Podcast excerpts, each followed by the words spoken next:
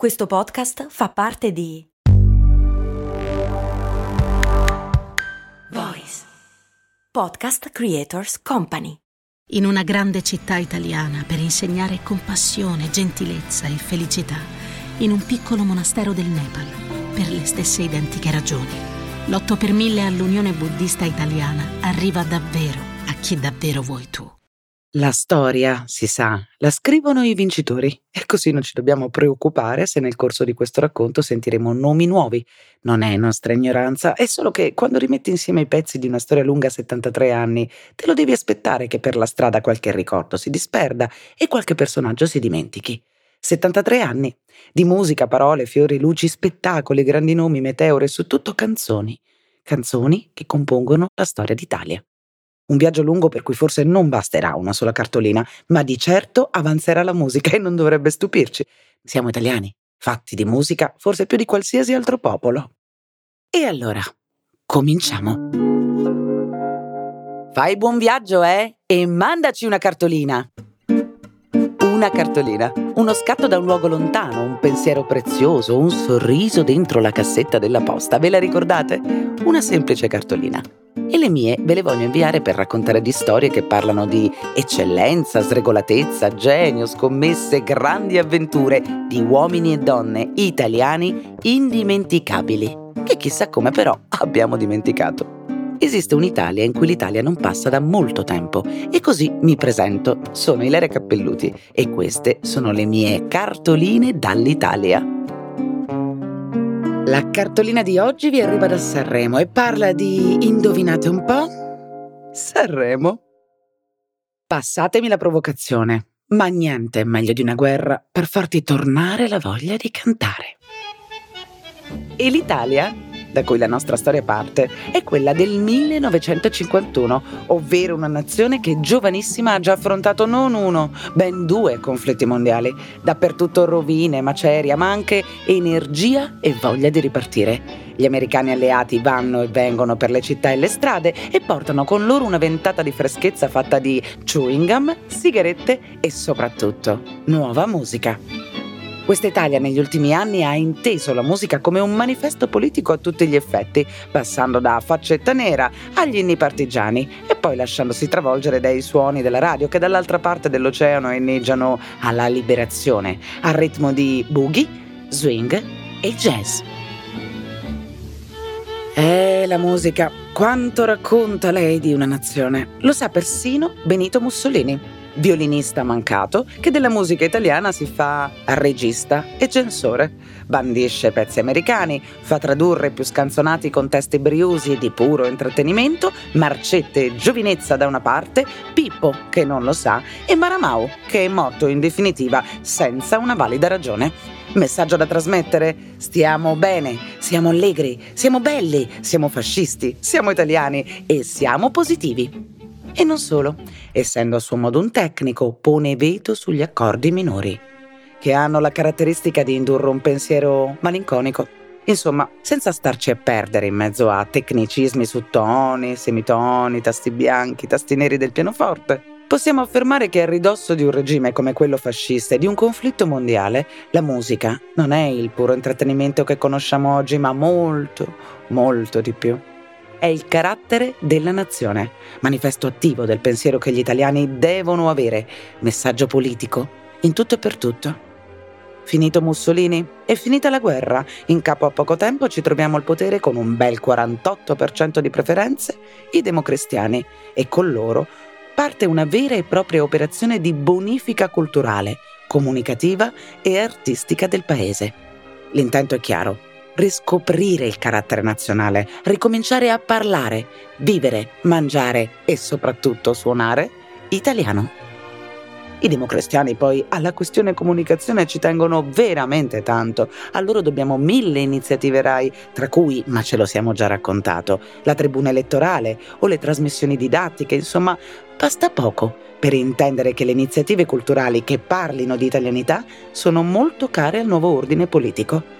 E così ogni grande o piccola città italiana contribuisce a questa ricostruzione fatta di parole e suoni più che di cemento e mattoni. Primo nome della nostra storia. Amilcare Rambaldi. È un ragioniere ligure che ha avviato un piccolo commercio florovivaistico. È lui il nostro uomo, quello da cui tutto inizia. Ha imbracciato le armi come tutti e in più di una guerra, ma a differenza di tanti è tornato a casa, sano e salvo, a Sanremo. Ha studiato e in più ha una passionaccia folle per la musica la sua città è in definitiva una piccola piazza, meta gettonata in estate, ma totalmente ferma nei nove mesi invernali. E dire che sarebbe provvista di attrazioni anche al chiuso, basti pensare al casino municipale. L'hanno costruito inizio secolo e però da tempo tra guerra e dissesti non ha più alcun appeal. Capirete bene che le poche presenze cittadine non garantiscono grandi affari, voglio dire, fate due comunioni l'anno, un matrimonio di tanto in tanto, ti restano i funerali che sono sempre un buon business, per carità, ma poi la comunità è piccola, l'inverno lungo e noioso. E così ad Amilcare viene un'idea che apparentemente non ha controindicazioni. Un festival. Anzi, visto che siamo in piena riscoperta della nostra italianità, il Festival della canzone italiana. Lo posizioniamo dentro il casino e così ci portiamo gente divertente che dove c'è musica si sa, le persone arrivano, bevono, si distraggono, spendono e infine a completare il quadro, visto che siamo al chiuso, non ci serve di aspettare le temperature calde, lo piantiamo piuttosto nei giorni freddi. Anzi, nei giorni più freddi dell'anno, quelli in cui chiunque abiti al mare sa bene che l'aria è pungente, la città sembra quasi morire nel grigiore, i giorni della merla, 29, 30, 31 gennaio. Ci porto tanti di quei fiori che nel casino sembrerà arrivata la primavera e così faccio felici tutti e nel dubbio rilancio un po' anche l'attività. Non ho prove materiali che l'abbia articolata proprio in questo modo, eh, ma non è una ricostruzione troppo incauta. Fidatevi. Ora, per fare un festival, cosa ci serve? Tanto per iniziare, alleati. E così chiede ad un amico conduttore e autore di programmi radio, Angelo Nizza, di contattare il primo cittadino di Sanremo, Adolfo Siffredi, e il proprietario del casino, Pier Bussetti. Nizza smuove mari e monti, ottiene il placet del primo cittadino e in più il salone delle feste del casino municipale della città di Sanremo. Ora, per un concorso canoro che si rispetti però serve un presentatore, mancano ancora tre anni per la televisione, quindi dimenticate i volti noti, servono le voci note. È la radio che sforna i talent della comunicazione per cui si sceglie dalla radio un conduttore. E che conduttore? Miei cari amici vicini e lontani, buonasera. Dal Salone delle Feste del Casino di Sanremo trasmettiamo la prima serata del Festival della canzone italiana il leggendario Nunzio Filogamo, che più che per gli amici lontani che al momento della nostra storia nemmeno lo sanno dell'esistenza di questo festival, lo dice proprio per il pubblico in sala, che vive la carrellata di canzoni più come un'interruzione tra una portata e l'altra che una vera e propria gara canora. Ah già, dimenticavo, gli artisti in gara. Dunque, il primo, Achille Togliani, il secondo, anzi le seconde, Dina e Delfina Fasano, gemelle torinesi passate alla storia come il duo Fasano, e infine una procace ex operaia di Bologna che per lungo tempo era stata censurata alla radio dal regime fascista per quella voce così erotica, una certa Adonilla, detta Nilla, Pizzi. Come infine eh sì, infine, perché poi basta, sono in tre, ma cantano 20 canzoni. Basteranno per capire chi canta meglio, no? A dirigere l'orchestra? No, non è ancora lui, c'è il maestro Cinico Angelini. E musica leggera sia. Oddio, leggera. Questa prima edizione sembra quasi una messa cantata, eh? Classica fino allo svenimento, giusto un filo più audace delle canzoni del ventennio. Ma il punto non è questo. Il punto è che la prima è andata e sul palco di Sanremo volano e vincono i primi fiori.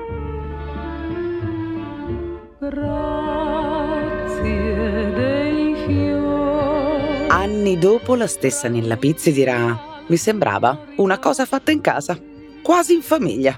E del resto il festival alla sua prima edizione viene totalmente ignorato dagli organi di stampa. È solo un piccolo evento di una piccola cittadina della Liguria, nulla di più. Sicuramente meglio organizzato di una sagra paesana, se pensi alla location. Apprezzabile, certo, ma niente rispetto a quel che è destinato a diventare. Tra le macerie, per aiutare le vittime delle guerre e delle catastrofi naturali. anche quelle a quattro zampe. L'8 per 1000 all'Unione Buddista Italiana arriva davvero a chi davvero vuoi tu. 8 per 1000 unionebuddista.it 1952. Ci riproviamo, questa volta diretta radio garantite, ben 5 partecipanti. Indovinate chi vince? Adonilla detta Nilla Pizzi. Ah, e poi Nilla Pizzi No, scusa, è al terzo posto? Sempre Nilla Pizzi. Piazza tre super hit, tra cui Papaveri e Papere e Vola Colomba. Voi le chiamerete anche solo canzonette, ma qui siamo in piena storia della musica nazionale. Papaveri e Papere da sola viene tradotta in 40 lingue e frutta 40 milioni di diritti d'autore quando lo stipendio medio era di 20.000 lire. E per non farsi mancare niente, uno non lo direbbe, ma i papaveri alti alti si beccano pure la censura.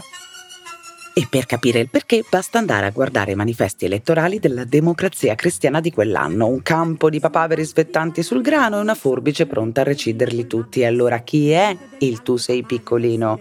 Beh, allude al cosiddetto pony di razza, Amintore Fanfani, futuro presidente del Consiglio, all'epoca ministro democristiano, di altissima caratura, eh? Ma bassa statura.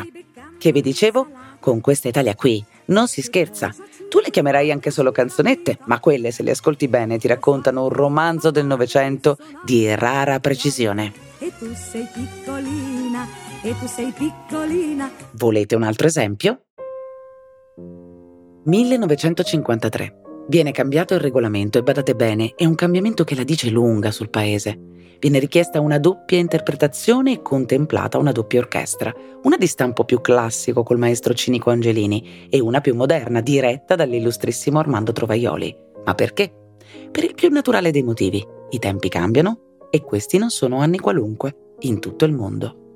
Mentre nel 1954 la televisione irrompe nella vita degli italiani, in America il rock and roll ha cominciato a spazzare via le nuvole delle passate guerre dal cielo. Si respira nuova aria ed è un vento che non si può fermare.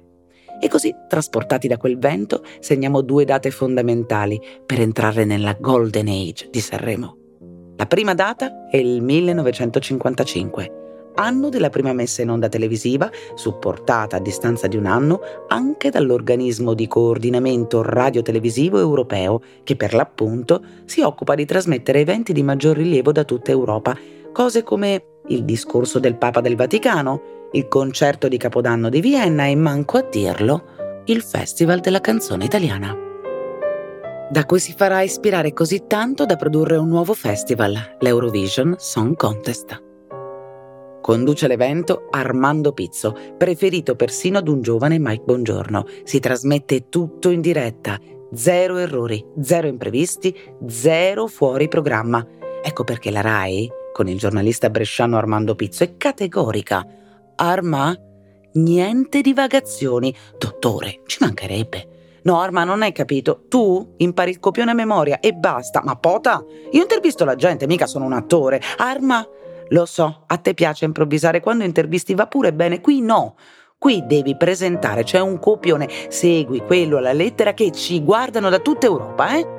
Sicché il buon Armando Pota Pizzo si studia a memoria il copione, se lo ribatte a macchina sui foglietti che dissemina sul palco, sui vari leggi, sotto il microfono, ma dato che, come dice la legge di Murphy, se qualcosa può andare male lo farà, l'imprevisto è dietro l'angolo, anzi due imprevisti. Il primo, una signora in prima fila lo sgama. Pizzo legge, se la ride e se la ride ad alta voce, coi vicini. Vabbè, giusto un po' di imbarazzo. Fino a che bisogna improvvisare davvero. È con vivissimo rammarico che devo comunicarvi che il cantante Claudio Villa è stato improvvisamente colpito da un grave attacco influenzale che gli ha provocato un forte, un forte stato febbrile. Questo lo mette nell'impossibilità assoluta di essere presente questa sera per interpretare le canzoni a lui affidate. Però la sua viva voce sarà ugualmente udita, poiché sarà sostituita con registrazioni da lui stesso effettuate in precedenza, sempre naturalmente col sestetto azzurro della RAI diretto da Alberto Semprini. Consentitemi di rivolgere un particolare, affettuosissimo calorosissimo augurio a Claudio Villa che in questo momento ci sta ascoltando e che noi è proprio quello che io stavo per dire. Sono certissimo, e i vostri applausi me lo confermano, che tutti coloro che sono in ascolto in questo momento si uniscono al mio augurio di una prontissima guarigione per Claudio Villa. Eccolo qui, il primo uso piuttosto plateale del playback, quasi un'evocazione in verità. Claudio Villa sul palco nemmeno ci sale, non deve nemmeno fingere il labiale, forse è meglio così, perché non sempre la soluzione del playback risulterà vincente. Specie quando il festival negli anni Ottanta la renderà obbligatoria per chiunque si esibisca, anche se sono per fare un esempio i Queen, ma ci arriveremo. Intanto andiamo alla seconda data, 1958 l'anno della vittoria e dello sconfinato successo della più iconica canzone italiana. Sto parlando di Nel blu dipinto di blu, quella che per tutti è considerata Volare, di Domenico Modugno. Una canzone che ha mille storie da raccontare, a cominciare dalla sua genesi. Qualcuno dice sia venuta in mente a Migliacci, coautore della canzone, eh, che era ubriaco davanti a un quadro di Chagall. Qualcun altro sostiene sia il sollievo di una finestra aperta dopo una tempesta. E poi quel oh, oh che ancora una volta osava invitare la nazione a cantare. Sì, perché se non la vedi quella Italia, non ci pensi a cosa poteva significare una canzone del genere. Per le strade trovi una popolazione ancora per buona parte analfabeta, ammaccata dalla guerra, confusa in fatto di futuro e modernità, ma pronta a fare il salto. E volare è proprio questo un invito al canto, una boccata di aria fresca che fin dalle prime parole infonde poesia e leggerezza nel cuore. Il ritorno del sole e al tempo stesso l'avvento del cantautorato, sì perché questo bell'imbusto pugliese di nome Domenico Modugno sale sul palco un po' scapigliato col suo smoking azzurro con un pezzo suo ad inaugurare una stagione che farà la storia nel nostro stivale. E ti credo che già dalla prima strofa comincia con penso che un sogno così non ritorni mai più. Aveva ragione. È talmente tanto forte il pezzo, è talmente tanto cantabile che l'Italia se lo porta fino all'estate, trasformandolo in un tormentone antelitteram, il pezzo più gettonato dell'estate. Oh, a proposito di gettone, piccola breve storia sull'origine della definizione gettonato sul finire del 50 gli americani ci portano il vero alleato, quello fondamentale per questa storia, un oggetto destinato a cambiare la fruizione musicale nel mondo. Il suo nome deriva dalla parola gulla, che in lingua creola degli africani d'America significa disordinato, una magnifica dichiarazione di intenti se pensi alla musica. Qualcosa che suona come tutti a ballare e mentre la rivista musicale italiana la definisce una scatola urlante, gestori di lidi e locali si affannano per accaparrarsene un esemplare, perché sarà pure un mobile ingombrante eh? che fa un gran rumore, ma con lui arriva la clientela e poi è subito festa. Sto parlando del jukebox. 50 lire per ogni canzone, con 100 ne ascolti 3 dai 50 ai 100 dischi in vinile a 45 giri che il gestore deve continuamente aggiornare a seconda della richiesta del mercato. Nel 1957 il successo del jukebox è così grande che il quotidiano torinese Stampa Sera registra la curiosa sparizione di monete in città, titolando Proteste nelle banche. Mancano monete da 50 e 100 lire. Sono sparite tutte nei biliardini e nei jukebox. Sarà anche per questa ragione che vengono introdotti i gettoni, con il vantaggio che il valore del gettone può variare a seconda della stagione e a seconda del proprietario. Adesso è un po' più chiaro perché volare diventa gettonatissima. Tutto dipende da lui, il jukebox. D'altronde è il simbolo della cultura pop nel mondo e forse in Italia un po' di più, perché è lui il testimone degli anni del boom, quello che vede gli italiani arrivare al mare con le loro topolino, gli amori che nascono tra i casotti, le ragazze in bikini e minigonna, lui che fa diventare il disco oggetto di culto e fa la fortuna delle prime case discografiche che stanno per nascere. E allora inseriamo il gettone e cambiamo musica. Sono arrivati i magnifici anni 60 esplode la febbre del 45 giri tra i ventenni. Chi sono? Sono i nostri genitori, ancora in crisi ormonale, che stanno facendo la rivoluzione a suon di dischi. Ne comprano uno a settimana e indovinate cosa ballano e cantano? Limbo, Calypso, Cia Cia Cia, Alligalli, Surf e Dulcis in fondo, l'intramontabile twist. Sgambettano, ancheggiano, si dimenano e così le balere, che erano orchestre, gente vestita elegante, nubi di fumo di sigaretta, diventano sempre più simili ai locali da ballo cambiano lentamente nome e soprattutto utenza. L'Italia è pronta al salto. Intanto a Sanremo c'è un debutto dietro l'altro. Claudio Villa, Mina, Adriano Celentano, Milva, Tony Renis, Giorgio Gaber, Gino Paoli, Bruno Lauzi e la moda dei festival dilaga, dal musichiere al cantagiro passando per il festival bar. Ma di festival ufficiale della canzone italiana ce n'è soltanto uno ed è proprio lui, Sanremo. Il decennio del 60 è spettacolo puro, ma anche trampolino di lancio di buona parte della storia della televisione e dello spettacolo d'Italia. Per dirne una, debutta Mike Bongiorno. È il 1964 invece che arriva e risolve una volta per tutte il conflitto tra italianità e il resto del mondo. Come? Beh, per esempio invitando gli artisti internazionali a duettare con i nostrani. Ed è così che nel 68 ti capita di trovare persino lui, l'immenso Louis Armstrong. Ciao! Stasera con me, mi fate cantare e molto spesso quelli che vengono a trovarci da fuori si innamorano della nostra musica e la esportano.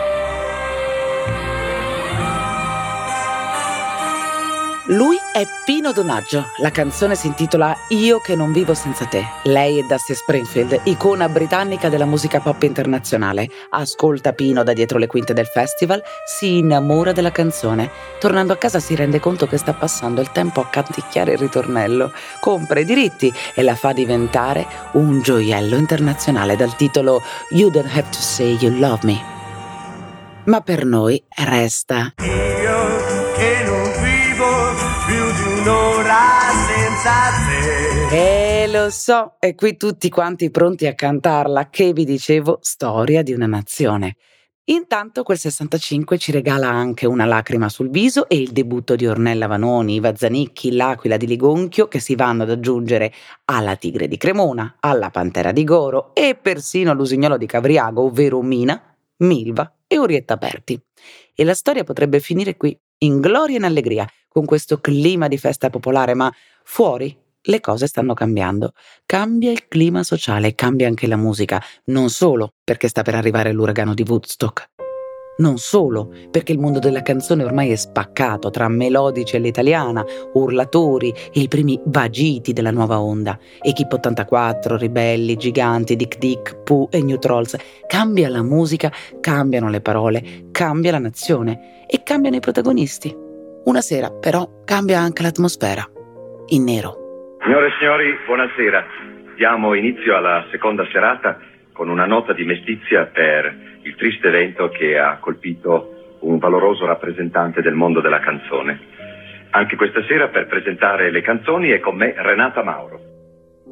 Nella notte del 27 gennaio, un cantautore che partecipa al festival viene ritrovato morto nella sua stanza d'albergo, ucciso da un colpo di pistola. E non si tratta solo di un talentosissimo cantautore, ma di Luigi, l'anima di quella scuola genovese di cui l'Italia va fiera da sempre. Luigi Tenco, un sassofonista e poeta della canzone italiana, ma anche l'uomo considerato di protesta un tragico incidente, qualcuno sostiene un gioco folle finito male, qualcuno dice omicidio, qualcuno delusione per l'eliminazione, qualcun altro dei rapporti con la sua partner di palco e di vita, Dalida. Ma tutto questo dopo. Quella sera, la sera dopo la morte di Luigi Tenco, sul palco di Sanremo, il giovane Mike Bongiorno annuncia la scomparsa, ma non pronuncia il nome. The show must go on. Del resto, gli stessi che poi si affanneranno a fare di Tenco un mito, a inventare trasmissioni, premi, eventi a lui dedicati, semplicemente in quel momento si tengono fuori dalla scena. Legittimamente sconvolti alcuni, ignobilmente defilati altri. O forse come ben afferma Nello Bersani, in un servizio fatto a caldo e mai trasmesso, confezionato a poche ore della tragedia, nella hall dell'albergo, in quella maledetta notte, al Festival di Sanremo, vi rendete conto? Un festival di canzoni, un festival di, di note musicali, di gorgheggi, un festival che dovrebbe essere un festival gioioso, di melodie, di musiche. Signori, questo gesto assurdo, sì, caro Tenco, era un amico di tutti noi, non era il cantante Luigi Tenco, era un amico, era un semplice. Questo gesto assurdo condanna tanta gente, condanna tanti di noi, di noi che facciamo parte di un determinato mondo moderno di oggi, un mondo che ci ha presi e non ci lascia più. Quanto è vero? Nemmeno un festival della canzone può sottrarsi alla realtà, e ancor di più ai tempi che cambiano. E sono davvero tanti i cambiamenti che attendono questo enorme spettacolo della canzone italiana, dal bianco e nero al colore, dall'enalotto alle schedine tip, dal playback ai disturbatori esibizionisti. Ce n'è davvero tanta di strada da fare per certificare una volta e per tutte che in Italia Sanremo e Sanremo. Sanremo che cos'è per noi? Oh! Sanremo noi non siamo mai venuti. Oh, perché? Perché negli anni 70 Sanremo non valeva niente, era una rappresentazione indifferita a Rai 2 con altri, altri personaggi, molti non ci sono più, Ravera, Salvetti. Perciò noi era quasi una vergogna andare a Sanremo. Noi eravamo molto invitati, ma mica solo noi, De Gregori, Venditti. Era gli anni 70 andare a Sanremo non era buono. E forse hanno ragione i cugini di campagna. A quei tempi era davvero così. Per raccontarvi bene questa storia, però, servirà una nuova cartolina. E allora, greetings from Italy. Cartoline dall'Italia. Volenti o nolenti, firmano con noi questa cartolina Brahms, Nilla Pizzi, Chopin, Louis Armstrong, Pino Donaggio, Glenn Miller e in voce Armando Pizzo, Mike Bongiorno e i cugini di campagna. Avete ascoltato Cartoline dall'Italia, un podcast voice original di Ilaria Cappelluti. Testi Ilaria Cappelluti, Francesco Marchi. Sound design Alessio Beli. Musiche originali Franco Liberati. Illustrazioni Valentina Pastorino. Media partner Eccellenza Italiana. Produzione voice.fm. Un ringraziamento speciale per la collaborazione al testo a Carlo Turati. Sul fondo del mare per salvare una tartaruga centenaria e poi su tra le onde in tempesta per salvare una bambina appena nata. L'8 per 1000 all'Unione Buddista Italiana arriva davvero a chi davvero vuoi tu.